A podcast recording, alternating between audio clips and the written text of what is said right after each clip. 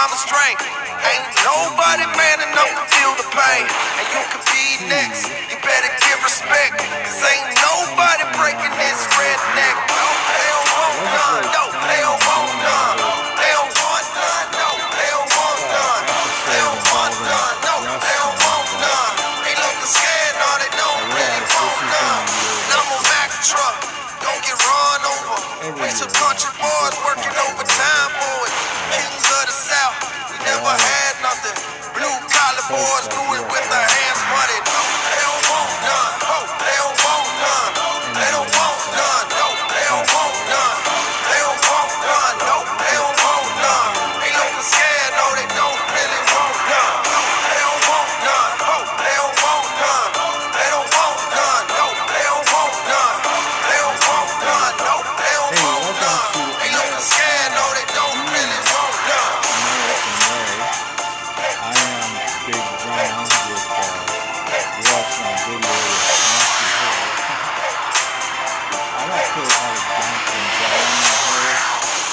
Southern boys with the bomb strength.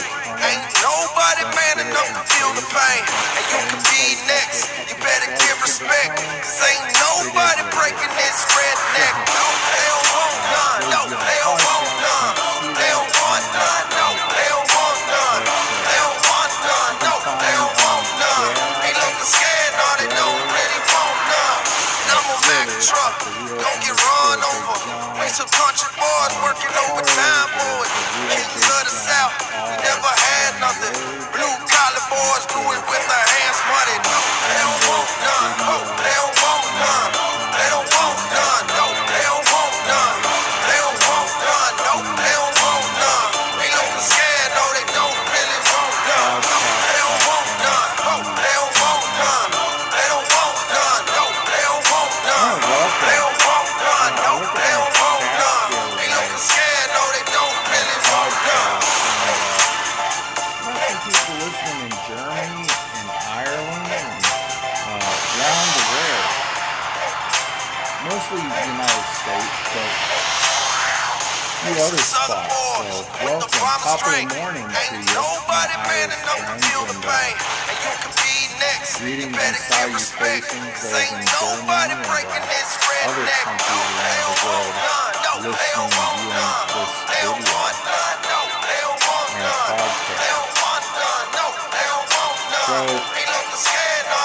run through wrestlers who met their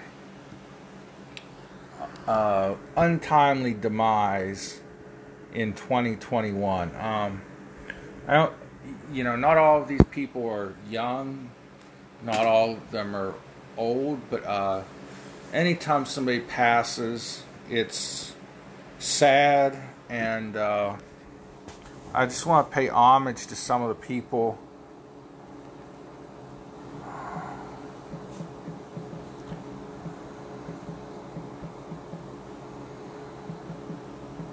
Uh, who put their bodies and lives on the line to entertain me over the years and entertain all of us wrestling fans. Um, it is not an easy sport. Those of you that have never been in a wrestling ring, uh, it is not... I repeat, uh, repeato, repeato, not a trampoline. It is uh, several pieces of plywood put together over top of, uh, um, what would you call that? A grid? Uh, I don't know. What do you call something that holds things together? Uh, sometimes there's a spring in the middle. Sometimes there's not. Uh, anyhow. And then there's a few layers of uh, carpet padding. And then, of course, the ring canvas or cover. But it's not soft by any stretch. Um... in no particular order, uh, some of the folks who left us in twenty twenty-one. Uh, Judy Bagwell. This is somebody I kind of... Uh, I guess glossed over uh, until I was reading this today. Um, she was, of course, the mother of Buff Bagwell or Marcus Alexander Bagwell. Uh, she got on television at late in the uh, W C W era. Uh, there was... It, These people bring back memories, so don't feel me, uh, don't think of me as cruel if I if I giggle a little. Uh, obviously, I'm, it's not funny, but some of the things they did to entertain me just brought bring a smile and a laugh. Um, but she was involved in, uh, it was going to be like Judy Bagwell on a pole match. Well, you can't really string somebody from a pole, and W C W, especially at the end, uh, was known for on a pole matches, and whatever wrestler got the item on the pole either won the match, or if it was some sort of weapon, they got to use the weapon. uh, I, I don't really know why Judy Bagwell, uh, they ended up putting her on a forklift with uh there was like a pallet or a skid on the forklift, and she stood on that and they raised it up, and the winner of the match, I, I think one of the people was obviously her son Buff Bagwell, uh, and whoever uh, won got to keep Judy Bagwell. But uh, Judy passed away, and you know, condolences to her family and her son uh, Buff, or Marcus, whatever you want to call him. Uh, another fellow who passed away that kind of was another under-the-radar guy, but very big in Lucha Libre in Mexico, uh, was Super Porky Jose Nieves. I'm probably not pronouncing his last name right. It's spelled N I E V E S, Neves. For a, a little while, the SmackDown brand brought back midget wrestling. I guess we're supposed to say little people, uh, but whatever. They were always so cool, uh, and I loved that as an an attraction as a kid. Uh, every I don't know, six months or once a year, the wrestling companies would bring out the little people, and they would put on a really cool match, uh, and this Super Porky was one of those guys, um, and he didn't make it to the W W F, W W E, and but he was bigger and more well known in Mexico in the Lucha Libre circuit. Um, Another guy was a was a famous jobber, but he made the the stars like Hulk Hogan look good. And that's what uh, these enhancement talent, they call them now. They called them jobbers when I first learned wrestling lingo, uh, whatever you want to call it. Uh, he went by the ring name Rusty Brooks. Uh, his real name was Kurt Uh, Koski, K O S K I.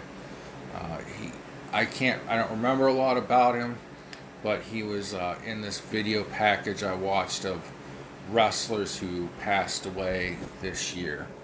Uh, he was big in W W E as a jobber.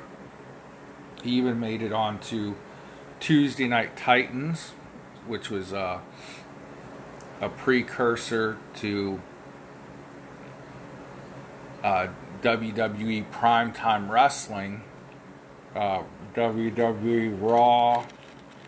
I forget what it was called before that, but it was uh,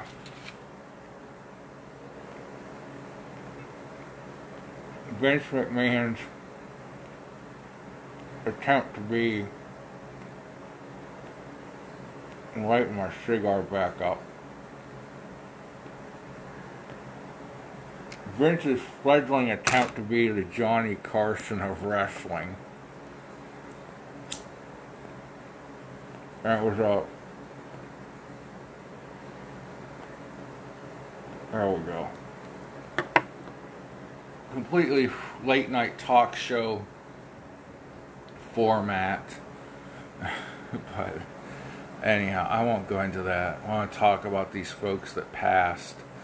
Blackjack Lanza, one of the true badasses of wrestling. He was six foot, over six foot five. Uh, he was tag team partner with Blackjack Mulligan, and they were the Blackjacks, and they were cowboys.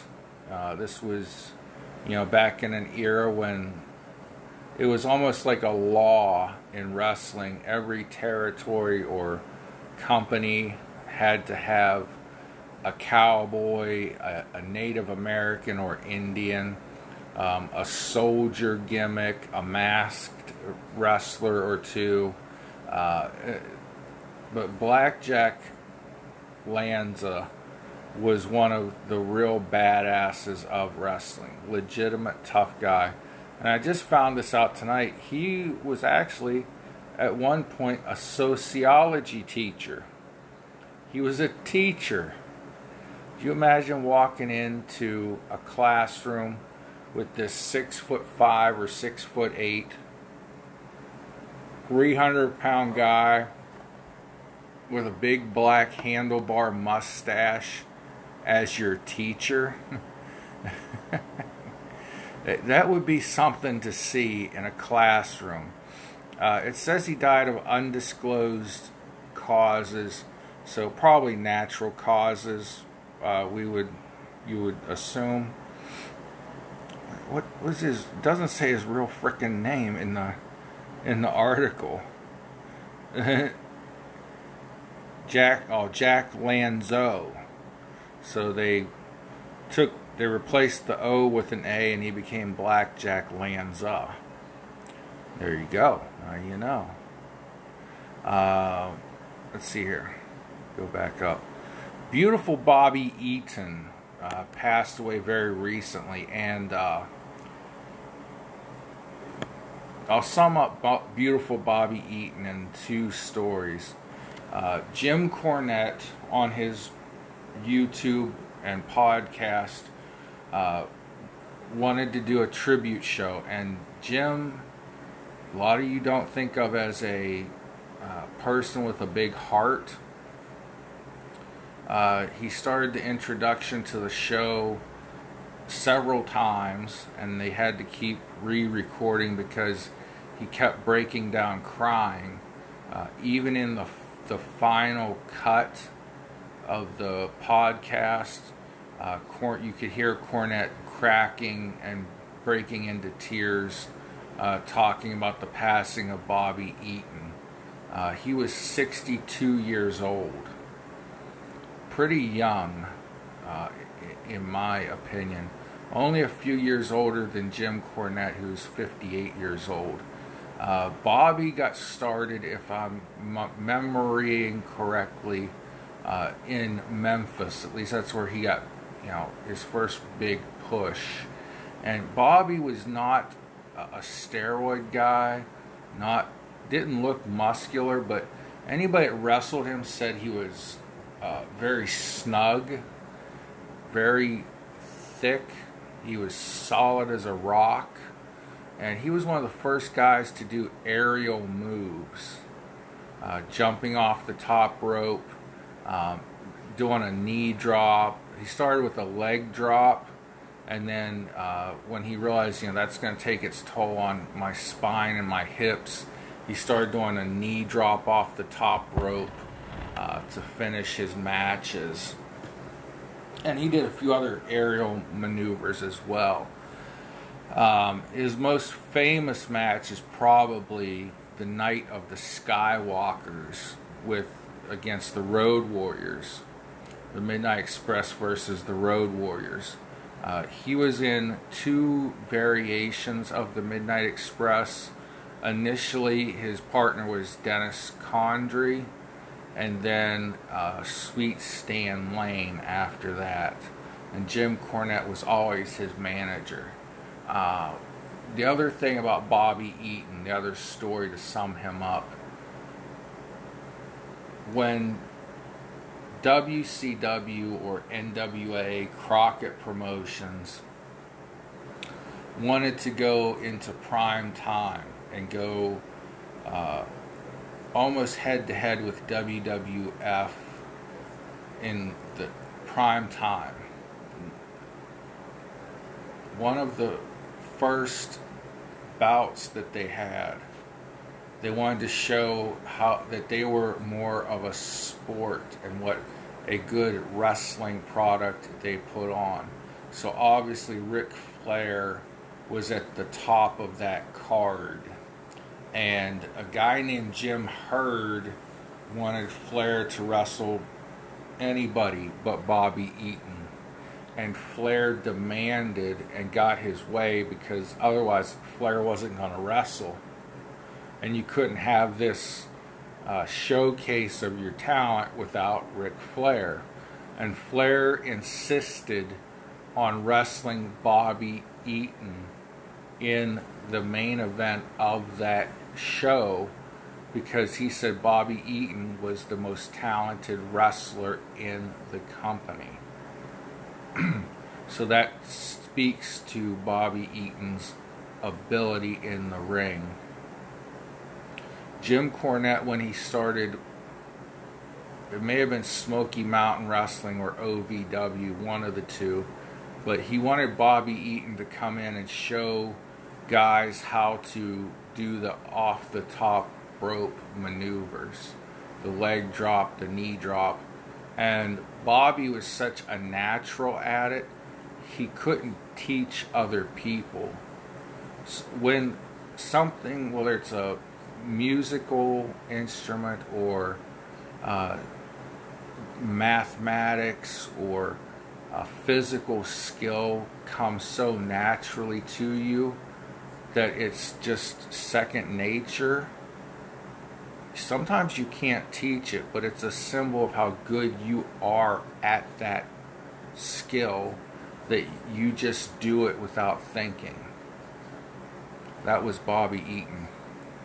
Another one, it was always one of my favorite guys, was Butch Reed, or sometimes known as Hacksaw Butch Reed. Uh, I remember him most as being the tag team partner of Ron Simmons in the masked and then unmasked tag team Doom. And they were great. Phenomenal athletes, great bodies. Uh, Butch Reed wrestled in the old territory system. Uh, he had some stints in W W F as well. Uh, he could have been a world champion, in my opinion, but you know, ne- just never quite was. Uh, he was always the second to the, the top guy. But without Hacksaw Butch Reed, you know, Ron Simmons would have never gotten over and gotten his uh, bearings, and never would have been become W C W champion, because it was Butch Reed that in that tag team Doom that taught Ron Simmons ring psychology, taught him how to wrestle in a way. So Hacksaw Butch Reed, sixty-six years old, passed away of a heart attack this year. Uh, we come to another one of my uh, favorites as a kid, Corporal Kirschner. Uh, he passed away at age sixty-four. Uh, he was in W W E, W W F, whatever you want to call it.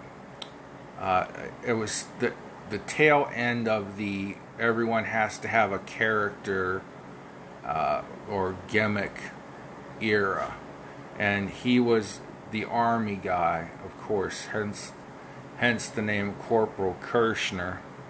Uh, his real name is Michael James Penzel.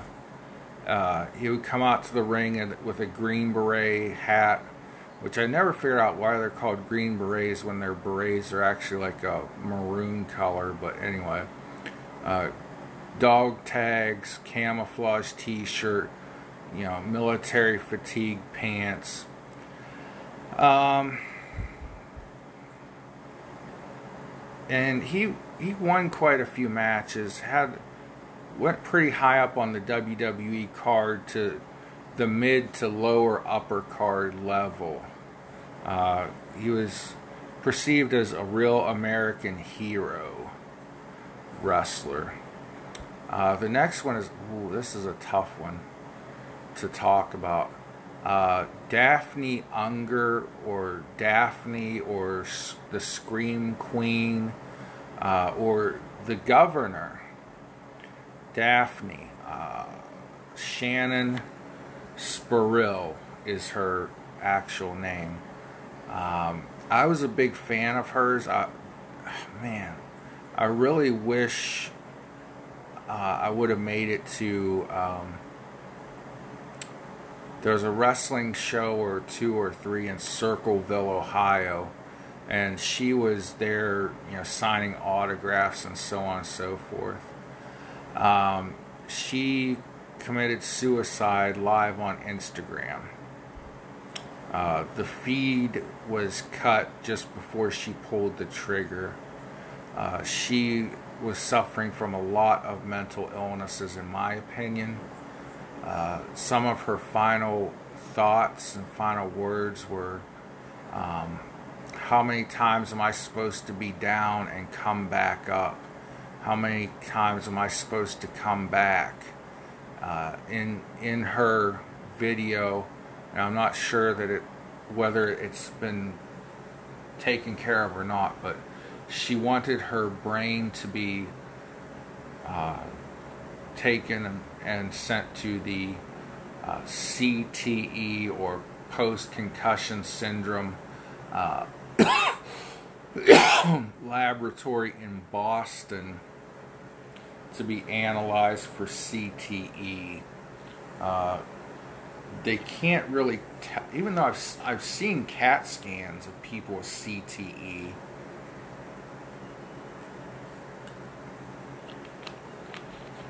but maybe the scans were done after they died. I don't know. I don't care. She wanted her brain donated to science because she thought she was suffering from concussion syndrome. And she... I don't recall her taking a lot of shots to the head. Uh, I don't recall her doing like diving headbutts like Chris Benoit. But every time a wrestler takes a bump or a fall, like I'm watching right now, and this guy's getting pile driven two, okay, two times in a row, and then some other move where he, I mean, he's supposed to look like he's landing on his head, but he's not, uh, actually. But it doesn't matter. His brain is still getting rattled uh, inside his skull. And I think that's where Daphne was getting the impression that she had C T E, was from taking bumps. Um,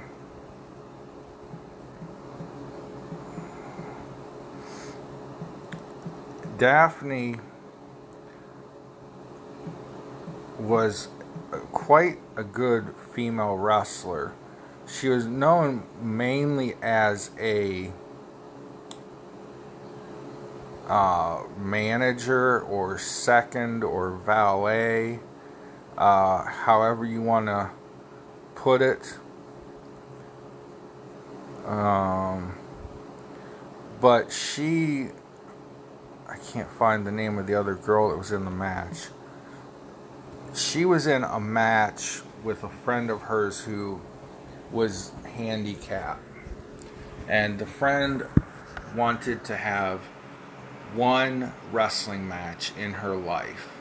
And Daffney trained the girl to wrestle, uh, and then tried to carry her through a wrestling match at an independent show.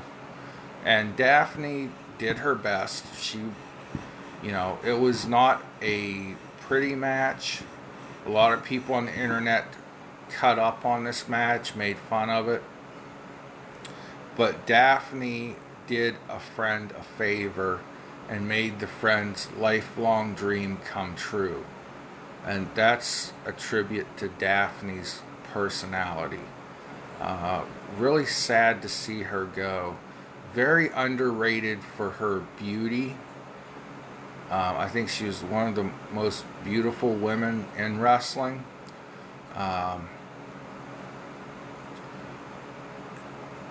and from all accounts, a beautiful person also. So, sad, sad to see you go uh, the way you did, Daffney.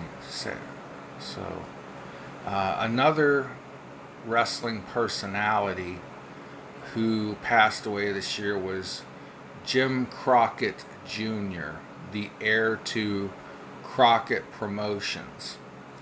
Uh, a lot of people don't realize, you know, when you were watching uh, World Championship Wrestling at six oh five on the Superstation T B S, uh, you were watching Crockett Promotions.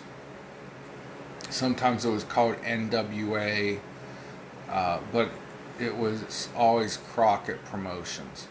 He is the guy who came the closest to competing with Vince McMahon. And if it were not for bad bookkeeping, and some people say, if not for Dusty Rhodes overspending, Crockett might well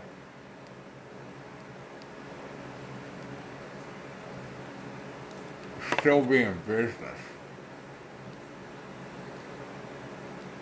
He eventually had to sell to Ted Turner because they were spending so much money and make they, they thought they were making so much money so fast that they didn't grow as a company. They still had one bookkeeper, one secretary, and they had, you know, a few offices in uh, an old car lot building. A, a, a little used car lot building was the office for Crockett Promotions, right? Not exactly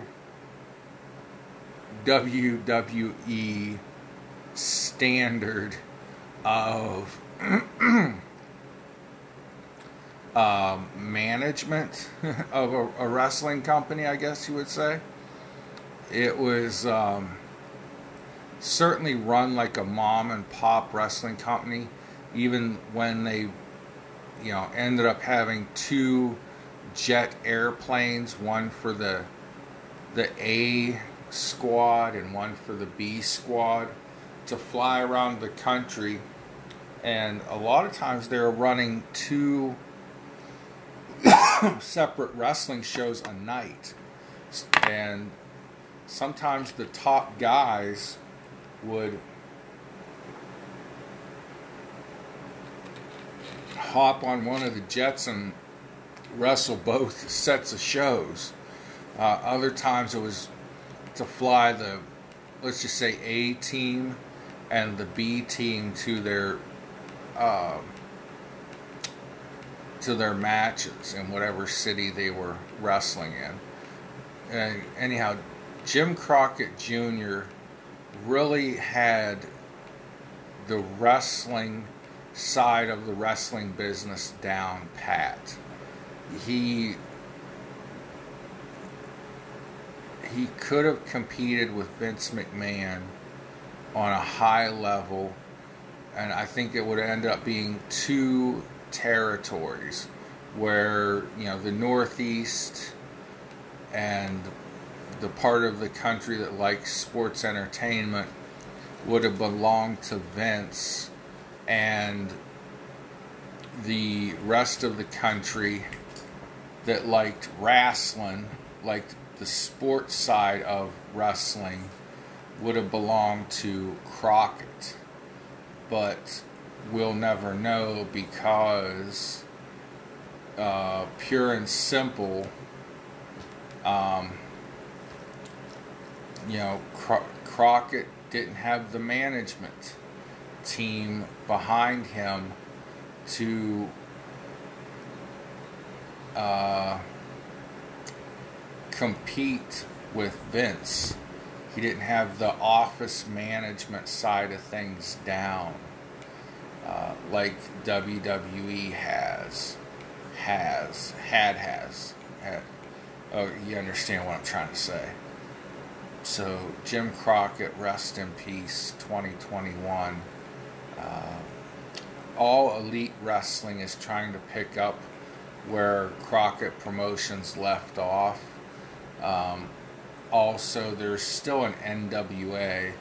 Uh, it's owned by Smashing Pumpkins, Billy Corgan, and um, they try to run things as old school as possible with uh, the way that the N W A used to be, more focused on wrestling than its than the sports entertainment side of things. Uh, another guy passed away, really in it, you could say the prime of his life, was Jimmy Rave. I remember Jimmy Rave coming out in Ring of Honor, and he was going to be the next A J Styles. Uh, so much so that A J Styles put him over in uh, an N W A territory uh, and made Jimmy Rave a star. Um, he wrestled in Uh, Ring of Honor, Total Nonstop Action, uh, smaller wrestlings like Combat Zone, C Z W, uh, Dragons, Dragon Gate U S A, which is a great wrestling company, uh, Full Impact Pro. Um, he had personal demons, which usually means he had a drug problem. Um, severe health problems plagued him Uh, the last years of his life. Uh, he became a triple amputee. Oh, that's sad. Um, he was born James Michael Guffey in Atlanta, Georgia in nineteen eighty-two. So rest in peace, Jimmy Rave. Um, this is a really old school wrestler, the Masked Assassin, or the Assassin, Jody Hamilton. Now I know why he went by the name Assassin. uh, undisclosed causes, eighty-two years old, we'll assume natural causes, old age. Uh, he had a long career. Uh, he was known as the Assassin Number One, teamed with Assassin Number Two. Um, he had success in tag team competition. He was the youngest man to co-main event uh, a match at Madison Square Garden. Very, uh, very impressive. One of the old school masked wrestlers. Never took his mask off, public or anywhere else. Always kept the mask on. Uh, this was a surprising one. New Jack. He just had a Vice documentary in Dark Side of the Ring. And he was known mostly as an E C W wrestler. Uh, he would come out to the ring with his shopping cart full of weapons, which was anything from a frying pan to a Singapore cane. Uh, I think I saw one of the old electric football games in there. The, the old, it was like the big sheet metal football field, and you turned it on and it vibrated and the little players vibrated across the field. I, I still have one. It was my dream as a kid to have one of those stupid things. I eventually bought myself one, and it's somewhere in my attic collecting dust. Uh, New Jack, Jerome Young, he was my friend on Facebook, and we actually had a few interactions together, uh, talking late at night on uh, Facebook comments. Excuse me. Uh, he's best, I wouldn't say he's best known for, but Uh, there was an incident with a big fat wrestler named Mass Transit, and it was uh, Devon Dudley and Mass Transit teaming up against New Jack and Mustafa. New Jack told uh, Devon, "Go back to the go back to the dressing room." And this kid that didn't know how to wrestle, who lied about his age, lied about who he trained with, New Jack took a straight razor to his head or an X-Acto knife and cut the shit out of him. To the point the kid's dad thought he was going to die. And New Jack almost got assault charges on him for that. In fact, uh, it says here he was charged with assault and battery. And while he was acquitted, the incident led to the cancellation of E C W's first pair, uh, pay-per-view, Barely Legal. And then uh, there's a video in here of him blading Mass Transit. Only fifty-eight years old. Um, another thing he's infamous for is his feud with Vic Grimes. It started in E C W where Vic and New Jack were supposed to take a dive off of a scaffold, and Vic Grimes got nervous and said, I, I can't do this. So New Jack said, we're going on three, one, two, three, and he pulled pulled Uh, Vic Grimes off the scaffold, and Vic's fat ass landed on New Jack's head, uh, causing permanent blindness and, and a fractured skull uh, in one, just one of New Jack's eyes. Then later on, in a rematch in X P W, kind of the generic version of E C W, uh, they were on a fifty-foot high scaffold. And there must have been like thirty tables stacked up in the ring. And New Jack got a taser up there, tasered Vic Grimes. And instead of throwing him through the stacks on top of stacks of tables, which would have broken his fall, uh, he threw him past the tables and tried to throw him straight out to the concrete. Luckily, the ring ropes broke Vic Grimes' fall, and you, you see him hit the ring ropes and fold, and Vic Grimes like literally fold in half, like his face touched his feet. Okay, uh, and Vic Grimes got out of it with just a dislocated ankle. He's lucky to have lived, but that was New Jack. Uh, one of my favorites as a kid, even though he was a bad guy a lot of the time, was Paul Orndorff. He passed away this year. Um, he was suffering from uh, either Alzheimer's or dementia. And there were some really sad videos of him uh, on online that his son posted, which I really don't think the son should have posted. But anyhow, he did. Uh, Paul Orndorff, who main evented the first WrestleMania.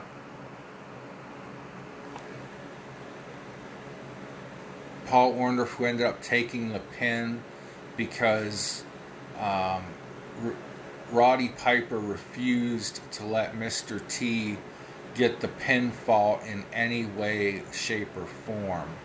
So Paul Orndorff was holding Hulk Hogan to uh, be hit by Cowboy Bob Orton with Bob Orton's supposedly broken arm cast, and instead Hogan moved. Of course, Orton hit Paul Orndorff, and Hogan quickly covered him. Uh, Superfly Jimmy Snuka jumped in the ring and held Orndorff back. Mister T and Roddy Piper were duking it out in the corner, and Orndorff took the fall, and then Piper and Cowboy Bob Orton left the ring, and there was Paul Orndorff by himself with Hogan, Snuka, and Mister T. Uh, that led to a Paul Orndorff babyface turn, and then eventually he turned on Hulk Hogan, and they had a great feud. Uh, the thing that Paul Orndorff said in one of his shoot interviews before he became incapacitated was, the more they hated me, the more money I made, so I loved it when they hated me, because the more money I made, the more they hated me. Uh, great feud between he and Hulk Hogan, which could, shoulda, coulda, woulda been a great WrestleMania match, but I think the blow-off match was uh, inside the steel cage on Saturday night's main event. Another guy that passed away this year was Ryan Sakota. Died at the tender age of forty-eight. Um, unknown causes, it says. Uh, wrestler better known for his days in smaller promotions, but spent time working in the W W E in two thousand three and two thousand four as part of a developmental contract. Um, he was born in Tokyo, Japan. Uh, he was a sidekick to somebody. Um, he was trained by Rick Bassman, who trained Sting in The Ultimate Warrior. Uh, Sakota worked in Ultimate Pro Wrestling as well as Zero One, which Zero One was huge in Japan in the early two thousands. And then fizzled out just about as quickly as it rose to uh, prominence. Another uh, unfortunate passing we had this year was the Patriot Del Wilkes. Uh, he was awesome, great wrestler, just great technician in the ring. Uh, came out waving the American flag, wearing red, white, and blue. He wrestled indies uh, up until a few years ago. Uh, passed away at the age of fifty-nine years old. It says here, heart attack. Um, best known as the Patriot. Growing up, grew up in South Carolina. Uh, became uh, one of only four consensus All-American football players in uh, South Carolina University history, setting various school records along the way. Uh, stepped away from the gridiron for the squared circle in the late eighties. Uh, wrestled in nineteen eighty-eight with the A W A, but wasn't until the early nineties his run with the Global Wrestling Federation he was first given the Patriot moniker. Perhaps most recognized as W W F, W W E, nineteen ninety-seven. He had a short run with the company uh, during the wrestling boom of the late nineties, uh, feuding with the Hart Foundation in the summer and fall of nineteen ninety-seven. Uh, yeah, he, he, he was just a great ring technician. Uh, Can't say enough good about the Patriot Del Wilkes, and for all intents and purposes was a great guy from what I hear.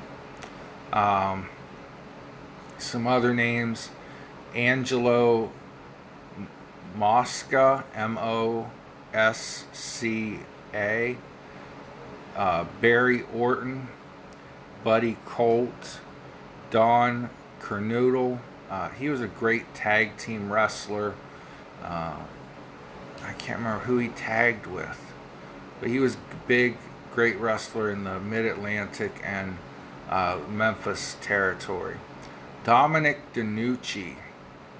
Dominic DiNucci, uh, wrestling legend from the Pittsburgh area, best known for training Mick Foley uh, as well as Shane Douglas. They were in the same wrestling class together. Uh, obviously, Mick Foley went on to bigger and better things than Shane Douglas, although Shane's, I always liked Shane Douglas, but I guess he was kind of a, a difficult backstage. I don't know. Dominic DiNucci, five, ten years ago, had a, maybe it was longer ago than that, I don't know, but he had a Russian chain match at the Cauliflower Alley Cauliflower Alley uh, what do they call it? Meeting, I guess. It's always in, it's a, a fundraiser. Cauliflower Alley is a fundraiser for wrestlers that uh, are down on their luck, have financial problems or something like that. But wrestling fans and legendary wrestlers gather every year in Las Vegas, and they have some legends matches, like I just said, the chain match with Ivan Koloff and Dominic DiNucci. Um, they also have some young up-and-coming wrestlers come in and wrestle. But Dominic DiNucci just was a phenomenal wrestler, obviously a phenomenal trainer. Uh, wrestled probably, what, fifties, sixties, seventies, and then trained wrestlers after that. Uh... Joseph Josephus Hudson, can't say that I've heard of him, but I'm sure he's a good wrestler in his own right. Uh, one that really got me, because I had some interactions with her on Facebook right before the uh, the end of her life, was Melissa Coates. Uh, I got to know her through the bodybuilding magazines, and then she had uh, a lot of Uh, time spent at Ohio Valley Wrestling, W W E's training ground. Uh, she had a few stints on W W E T V, but never really got the push that she deserved. Uh, beautiful woman, died at fifty years old of blood clots. Uh, earlier this year, she had, or maybe it was the end of twenty twenty or the beginning of twenty twenty-one, she had to have uh, the lower part of one of her legs amputated, and wrestlers and wrestling fans uh, had to get behind her on online through fundraising to uh, raise money to help her with medical bills. Uh, and she was in the process of getting healthy uh, when she passed away. She was uh, the girlfriend of and the valet to uh, Sabu for the last six or seven years of her life. Uh, always seemed like a nice person. Beautiful woman right up until she passed away. Uh, was in great athletic shape. Sad to see her go. Um, unfortunately, when she was in, when she would have been at her peak in wrestling, women's wrestling was not taken as seriously as it is now. Uh, so a, a bodybuilder, female wrestler, would not have, just didn't go any go anywhere in the era of bikini matches and pillow fight matches and things like that. But Melissa Coates, I respect the heck out of her. thought she was a great technical wrestler for a woman. Um, beautiful on the outside and the inside, from uh, what I can un what I can understand. So those are the wrestlers who left us untimely in twenty twenty-one. Um, so thoughts and prayers with their families, uh, the lives they touched. You know, it, it's strange to me how through social media uh, and television we get to know these people. I, I saw and commented on, and vice versa, uh, a lot of posts from uh, the Patriot Del Wilkes. I mean, he really was a, a patriotic person. Um, He, he loved America, and that was his gimmick, and that was his real-life persona turned up to eleven. You know, um, all these people, they put their bodies out there on the line to entertain people like me and some of you listening and watching, and it, it's really sad to see them uh, go, and it's almost like a part of you dies with them. Of course, you know, yesterday we lost the football legend John Madden, who was a bigger-than-life personality, just like wrestlers are. And just like some wrestlers have that ability to project their personality through the camera, through their character, that's kind of how John Madden was. And the best wrestlers Uh, or projecting their real-life persona, but with the volume turned up to eleven. Uh, and, and all of these folks that I just spent fifty-some minutes talking about were those kind of people. They came through the camera, or they came through on social media in a way that you felt like you knew them personally. So that, God bless you guys, pray for one another, and we'll talk at you the next time on Americana, the American way. Way some country boys working overtime, boys, kings of the South, we never had nothing, blue collar boys blew it with our hands muddied.